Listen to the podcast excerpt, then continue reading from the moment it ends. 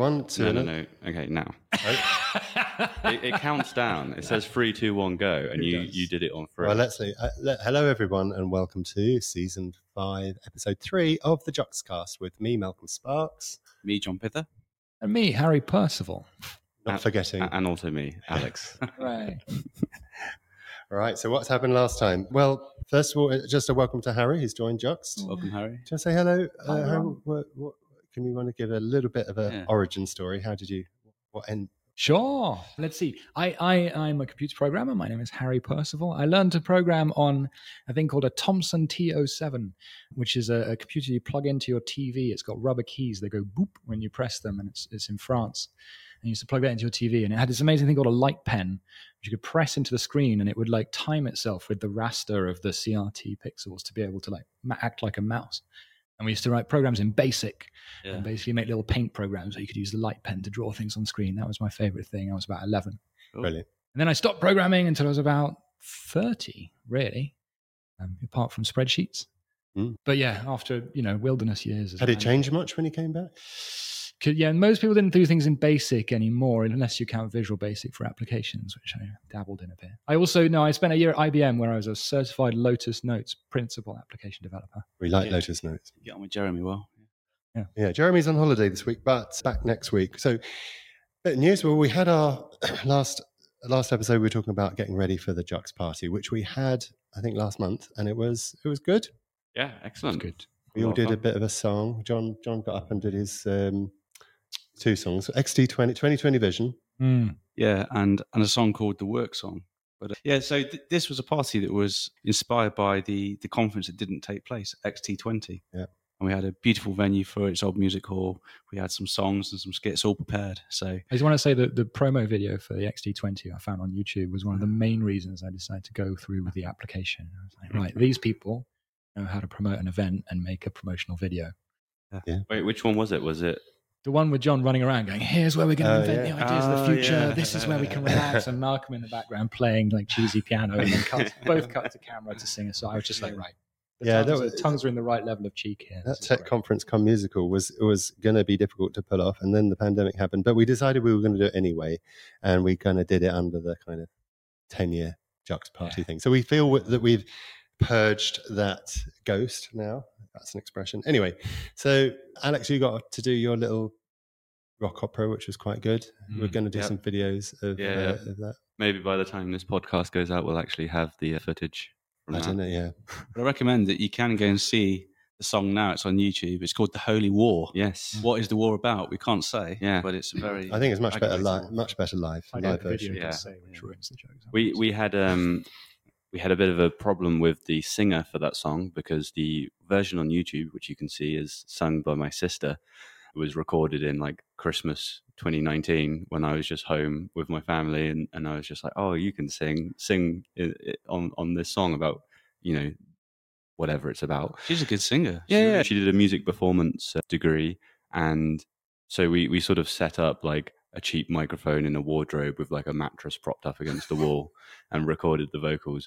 But then for the actual party, she's a teacher, so she just couldn't take the Yeah. time off. So Yeah. with like one week's notice, someone else in Juxt, Connor, his sister, agreed to do it, and Gotta have um, sisters. And she, I think she just did an amazing job Yeah. you know, especially considering the time constraints, because it's not exactly a, an easy song to learn or, or to Yeah. know the parts to. So yeah, we, we had we had a few songs, and there were a fair few people like Jeremy and Lou that turned up on the day and were given a piece to play on some Yeah. instrument, and, Yeah. and they all killed it. It was Well, we are going to every episode of this season. We are going to outro with one of the songs, you know, in the order that we played them. So we'll we'll talk about that at the end of this podcast. Now we've got to move along. We've only got half an hour left. News? Any any news that's happened, John? What's, news, news, news.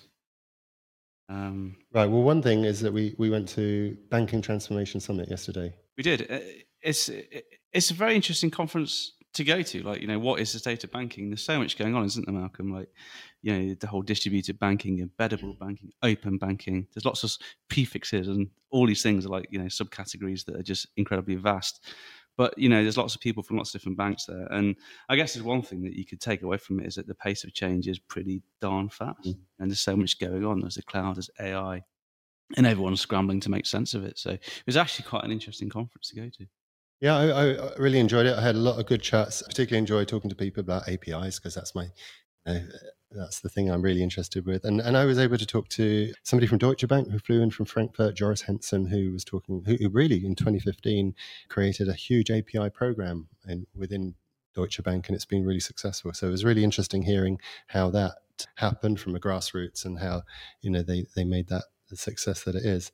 Anyway, we had also Babashka BabashkaConf and I went over to Berlin to to give a keynote at Babashka. It was a first conference about Babashka, which Harry, have you heard of Babashka? No, I never heard of this thing before What- I showed up. It's like, oh well, we've made a Clojure bash um, hunt, like so Frankenstein. Everyone loves it. Like, okay, he's big enough to have a conference. You say, fair enough, fair enough.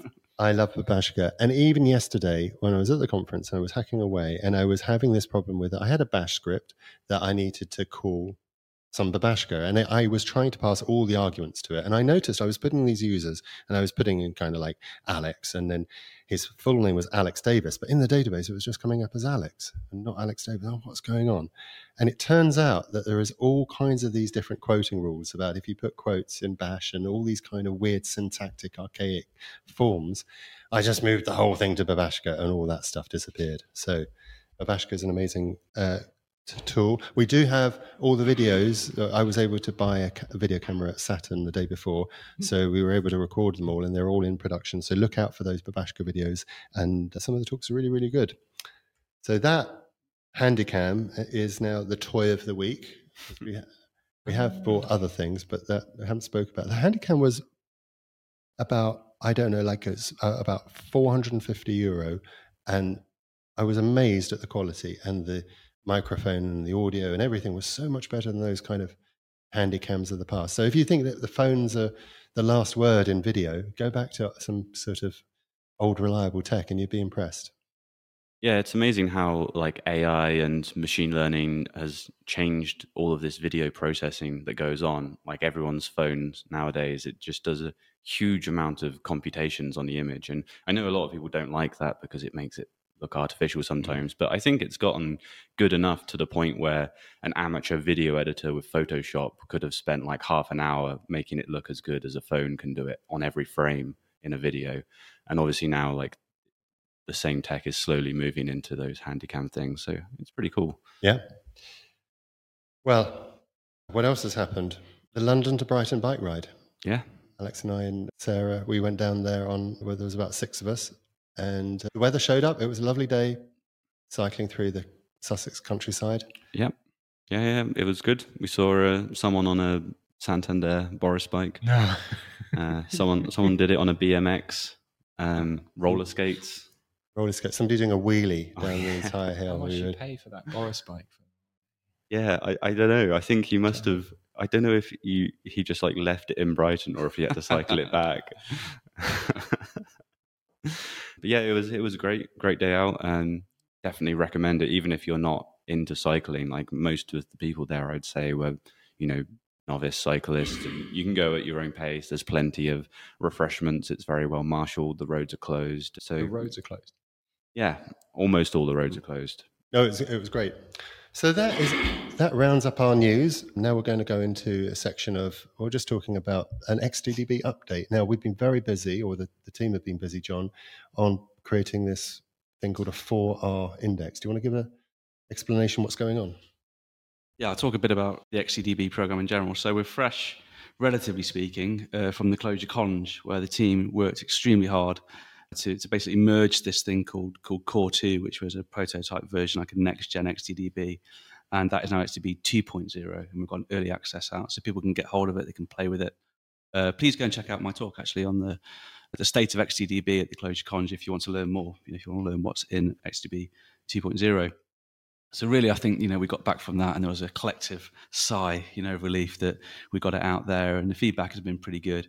So we've been, you know, getting back to work really. So so there's an early access of XTDB 2.0 out. We want to try and get towards an alpha, so people, you know, can play with it a bit more, play with some real data sets, and stress it a bit more.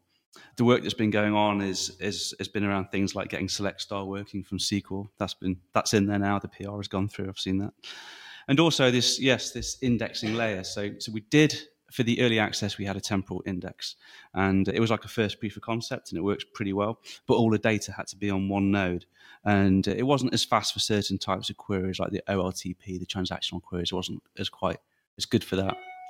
So now the team have got a new version of the of the indexing in there, and this is a covering index that covers both the content as well as the temporal data.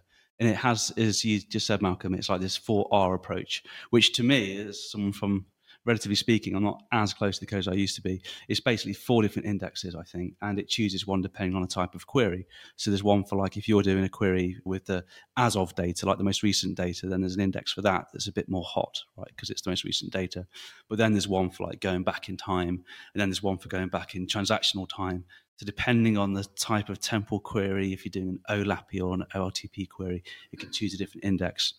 And um, so far it's it's working really well. Like it means that you know it's it's staying true to that mission of XTDB 2.0 in that every node just needs the data that it needs to satisfy a query. So uh, if you if, if you never do certain types of queries then that node won't need to go and fetch that particular index data to satisfy those queries but so far is is doing that, which is excellent, and it's faster as mm. well. So against all our benchmarks, the OLTP, the transactional queries, and also the analytical ones, is coming up a lot faster. I won't give you a stat because you know it's not as home yet, it's not as polished, but it is significantly faster.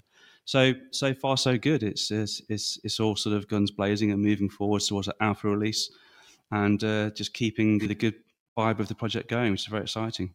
I do just want to give a shout out to we've got a couple of engineers, the two Dans, Dan Stone and Dan Mason. It's like a, you know,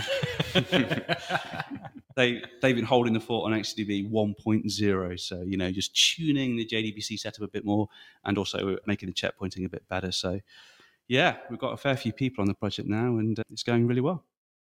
Yeah, that's that. That sounds great. Really looking forward to having a play with it. It's a lot of the speed increases are coming from the the choice of Apache Arrow as a file format, which is is giving us a big boost mm. in terms of how fast we, we can mm. we can ingest and output data. So that's yeah. that's super exciting. What's Apache Arrow? What's Apache Arrow, John? That's a good thing to answer. It's a columnar data format. So you know how you got a table, like you know we talked about it at lunch, a relational table, of course. With column files, you basically for just one of those columns, mm. one of those fields, you have a file for all the values that have come in, yeah. and each one's got a row ID, so you can tie it back yeah. to like the row of, yeah. from whence it came. Yeah. And uh, it's a very powerful way of managing your data. And it's like a, it's the hotness of modern DBs. It means that if you do a query and you're not doing a select star, say, then the yeah, query you don't just need to get need, the whole row every time, just the columns you care about. But you do need to get each column. Exactly. Yeah. Okay. So you can just get those column files, and it's very quick to navigate around them because there's like a dictionary that says this column file has these particular values. There might be a, a Bloom filter on there, mm-hmm, so you mm-hmm, can mm-hmm, assess mm-hmm. if you actually need to go and hit a column file before you go and get it. And they compress down really well. And Apache Arrow is just extremely fast. It has that mechanical sympathy thing going on, the vectorization, and and it, it also means like from an XD uh, DB point of view, we can push a lot of the working with that data close into the Apache Arrow libraries that have just been um, extremely highly tuned. So we're getting lots of speed ups, and there's a you know, by staying with Arrow, it's like there's lots of development happening in the Arrow space. Arrow is like a standard as well, so different implementations for different languages. It's extremely open, but it means that we've got a kind of upgrade path because the work is going on to make it faster still, and we're going to benefit from that. So, so far so good. We're really happy with it. Check it out. Where did it come from? Apache. Oh, yeah, but yeah, I don't know the actual genesis before that. There are there are some good talks on it though, so I recommend oh, you oh, check them out. It's Apache Parquet as well as a is a different version that, that really excels in compression, which is something else to consider. But this columnar space, managing large data sets and just getting what you need and navigating around and accessing in a very open way is extremely exciting. Very good. And of course, we're still p- talking about bitemporality because that is the one thing that we want to just bake in as a standard to, to the database so that it is just available anytime you may need it. In fact, we're talking about bitemporality. Kent Beck, the, the father of XP and Agile, one of the one of the original Snowbird signatories to the Agile Manifesto. So Kent's been around the scene, around the block for a long, long time, and and he's written a blog recently on his Substack about bitemporality and explaining why it's important and why you know it might not be the first thing that you think of when you build a system, but in fact when you have it, it can yield all kinds of good opportunities. So yeah, you don't simply know you need it until it's a bit too late. You've already sort of created all this time columns everywhere, and you have to manage it Mhm. yourself. So just having it there waiting for you for when you need it. So it'd be good to did, get. did, did you meet Kent Beck, Malcolm? Yeah. I, uh, yeah, I did work with him actually in year 2000. I was in Dublin, and you know, he just came in to the company to help us on TDD, and so he he taught me how to do test-driven development and nice. that good XP stuff. And while he was in Dublin, he he kind of you know joined the the, the very new Dublin XP community and did a lot of talks in pubs and and stuff. And it was really good, really good hanging out with Kent for a, a few weeks, and uh, very much you know enjoyed and, and and learned a lot from him. So it'd be good to get him on the on the Juxcast at some point. So we'll Kent, if you're listening, we'll warmly welcome you to uh, for a catch up. So moving on, I think we've got one more thing. We're going to talk about the the party again. We're going to going to we had a conference at the party, so that was the afternoon that we had a kind of internal conference. Alex, you gave a talk. Yes, I did. Should be released soon. I've got all the footage back for it now.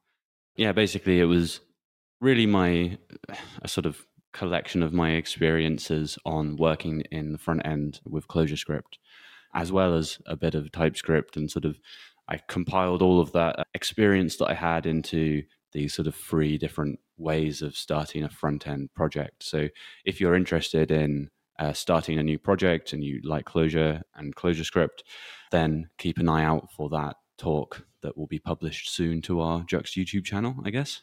Yeah, we'll have I think six talks to that YouTube channel, and again, we're you know we we've got a lot of content that we're we're busy producing. So sh- hold on. That's it. Anything more to add? Post agile is a topic that I think we're talking about at the moment. Like we, we've had a few conversations about this, haven't we, Malcolm?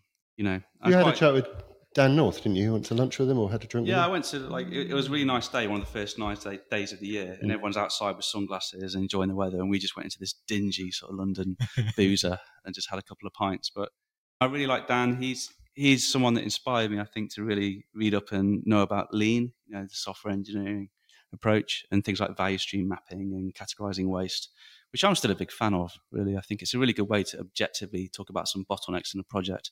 that sort of gets around the sort of you know humans are quite sort of they can be a bit wary if you go in and say, oh, it's not so good here, you could do this a different way. When you talk objectively about the value stream mapping, where the value is getting blocked in the, the flow from getting out, out, out the door into production, and when you try and categorize waste, I think it's just a better way of talking about those issues. So yeah, I've been following Dan for a while, and he's also into the Dreyfus levels of learning, which is something that I also find very appealing.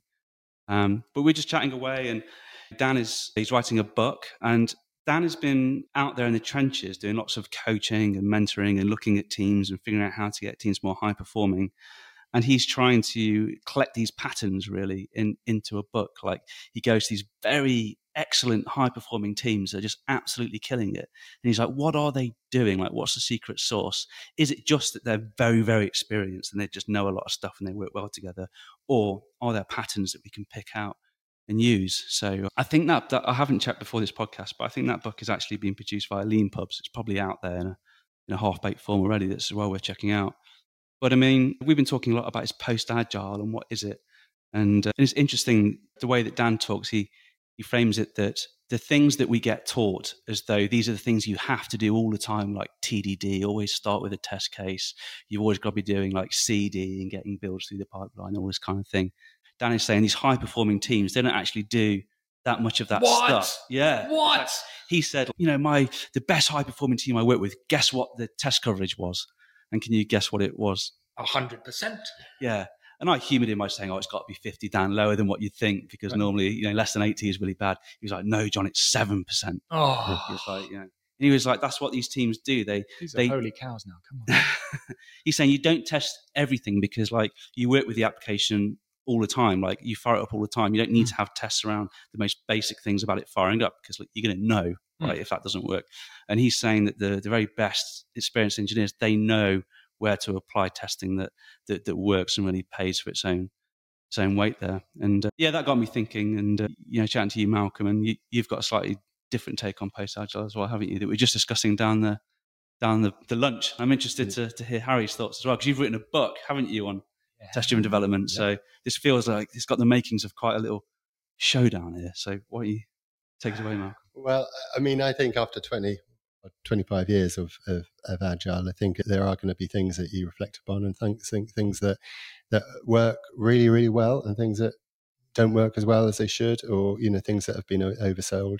It does seem there are a lot of things in agile that still we, we kind of take as holy cows that they these that you have to do them because this is you know the, these are the rules and and without thinking about them. And mm. I think that we've come from a more of a functional programming bent, I suppose, Clojure and Rich Hickey and that, that kind of philosophy, which gives us a, a different perspective too.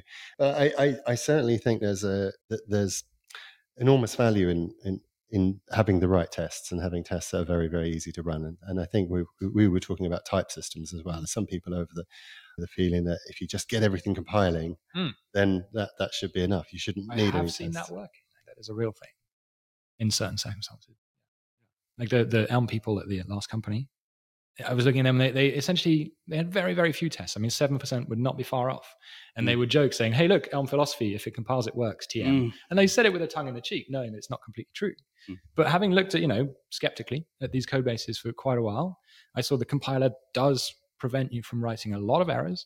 And then Elm as a language is this pure functional thing, and the, the browser is a framework, so it limits the ways that you can go wrong.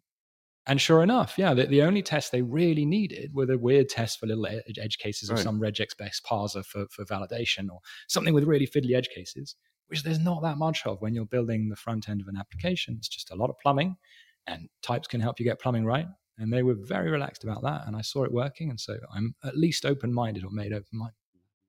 Yeah, we were, we were talking also about, uh, I mean, I'd like to see agile the good parts. But we were t- one of the things I re- I'm a big fan of TDD. I'm not a big fan of continuous delivery, and this is something of a, a kind of heresy. More heresy, yes. um, yeah, that's like a big one. But I, I mean, and and not to, not to really kind of rant too much about it, but I think that trying to improve the number of times that you release every day, you're trying to target the wrong metric because, mm. from a user point of view, it's not necessarily that the user is users are asking for newer and newer software all the time. I certainly don't. When I, I, I, get used to a piece of software, and every time I get that Android update, oh, something's going to be slightly different now. And that only happens every few times a year. But to be delivering software frequently, and I understand that you know about the smoothness and the lean and small batches, and we have a theory for it. But I'm not sure whether it's a good idea. And partly it's because it makes the developers part of the system. That, in fact, that the continuous delivery pipeline has to be pushed. It has to have developers who are, who are doing new releases of the code every time. If the developers all go on strike and don't come in one day, there are no releases to production, right? So by its very nature, you're looking very, very odd at, odd at me, Harry. I'm sure that. Well, I mean, whether you release once a day or four times a year, if you've got no developers, there's zero percent production, right? Yeah, yeah. But my my point is is that we want our we I, I, would celebrate software that didn't have to get continually released. That was good enough that the mm. users then could take it on, make the changes that they needed to needed to. And my example for that is the classic one of Excel, yeah, yeah. the spreadsheet, where you know the developers have built something that is able for the users to use and fix their own problems from time to time. So they're almost decoupled from the developers. And I think that's my problem with coupling systems that couple developers with these kind of constant releases means that developers, hey, you know, we're, we're going to be well paid and paid forever if, if we're part of a, a good project team always delivering to production. But I think there is something wrong. I can't put my finger on it, but there's something very expensive and inefficient and laborious and, and expensive about that approach. And I think what we need to do is think of more economic ways of building software. I guess you're, you know, the post agile or the, or the, or the agile approach in a dogmatic way is where you start off, and before you really know what you're doing, you'll crack out a test case and you'll do the simplest thing that can possibly work. The simplest thing is not necessarily the, the right thing if you take a step back and you think, do I need to code up this container or this dog into an object class? Yes, that's simple to get going, but maybe a better way is to actually separate out those schemas and types and make it something that the user's got more control over so that if something minute changes in the business world, we don't have to have a new release. Yeah, exactly. And I think the that that is the test. If if uh, something So you're sort of saying, yeah, if you do a lot of releases, it's going to encourage you to do a lot of releases and make everything go via software developers yeah. rather than thinking about how can we yeah. enable business people to do new things yeah. without needing to ask us questions. Like no matter how fast we can ship software, it'd be great if the business people just do it without asking us. Mm. and we, and we celebrate it. Like, hey, we've got X releases out today, and everyone gets used to like this. You know, it's highly efficient process of outgoing software. But is is that the right thing? Just because we could doesn't mean that we should. The incentives are all wrong because if developers only get paid for the releases that they do or while they're on the project, and that's uh, you know you really should get a slap on the back saying, "Well done, we, we're able to." Make this change, survive, and and we're able to add a column or be able to uh, you know configure the software without even asking you. You weren't even bothered. You we didn't have to get you out of bed. Thank you for building flexible software that we were able to control. And so Got to get people to pay for that sometime. Yeah. that's I was once on this project, and uh, there was this project manager came in, and they said the test coverage isn't what it should be, and we were like, "Oh yeah, yeah, it's awful." So they said, "Well, you know, we need to add loads of tests around this area of the code base." So we need to do it very, very quickly. So this contractor put his hand up and said, Well, I'll come in over the weekend and just, you know, I'll take the hit personally and write all these tests. So he went away the weekend. He was there for like hours and hours and hours, wrote all these tests. We came in on Monday and we just tweaked the abstraction and just deleted the entire lot. Mm. And that's completely pointless. So I think there is something about incentives being slightly misaligned there and it can play against you into this model where we think we've always got to have software being pushed out the door. Yeah, I've seen people write tests to link up with their Jira test coverage plugins or whatever that literally just basically return true. I mean, they sort of look like they're doing something, but they're not really. And you just get people, especially on like big teams and enterprise projects, just however many man hours, whatever is spent on appeasing the test coverage plugins or something. It does turn into what I think is quite a big waste of time. But at the same time, I've also seen not having enough tests, and then you come to do a refactor, and you're like, well, I have no idea if my refactor has broken some lesser used part of the system or not. So I think you definitely like there are places where they they make sense, and there are places where they don't make sense. And I think same with types. Just to wrap up, I guess, like Dan North had this wonderful metaphor of like the driving instructor. Like when people learn to drive, it's a bit like TDD. They want to do it the strict way, like start with a failing test, always do test everything and, and build your way up from there. And it's a bit like when you go to a driving school, you, you, you learn to turn the wheel in those funny sort of increments that no one does once Yeah. they've sort of mastered and 10 and 2. Driving. yeah, yeah. And then there's of course like advanced driving school where you can learn like handbrake turns. That's a bit like integration tests. Like you don't need to have like, solid TDD unit tests everywhere. Yeah. Well, okay, that wraps up. up. We were just going to finish you know, chatting about the, the the party. We did an intro video for the party, which was aimed to cover the the thirteen point eight billion years of, of, of history leading up to leading up to Juxt. And uh, in that segment, we, we did devote a good kind of five or six seconds to Xerox PARC, Palo Alto Research Center, which we we've certainly taken inspiration from, and and certainly this kind of idea of getting small groups of people together, you can create amazing things. And it, there's something that obviously was special about that research center that was able to produce so many things, you know, like the Ethernet and laser printers and windowing and the mouse and so on and so so forth. So we we wrote a wrote a song called Park Life, which we'll we'll play, play now. So uh, we'll fade out with that. So thank everybody for listening. Yeah. Talk to you soon. Bye, everyone. Bye-bye.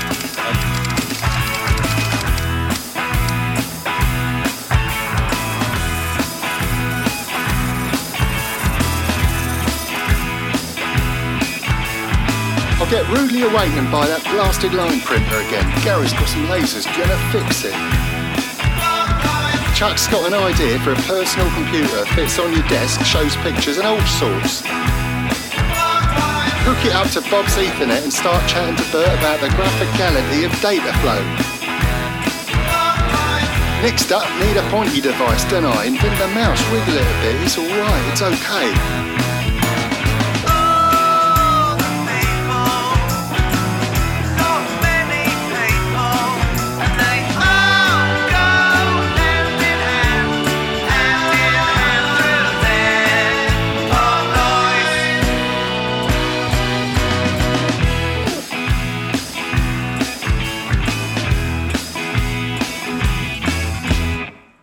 A bet on with Alan who reckons he can make a programming language based on message passing.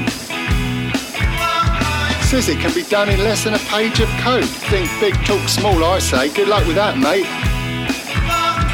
Been messing around with text formatting on the Alto with Lampy. What you see is what you get. Bravo, mate.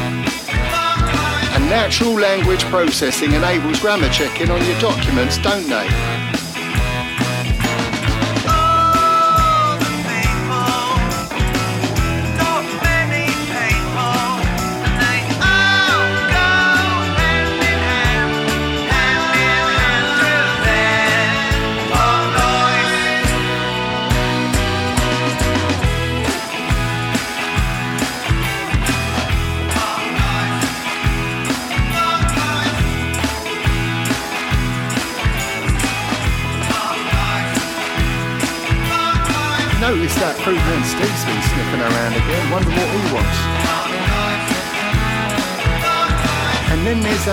And then there's those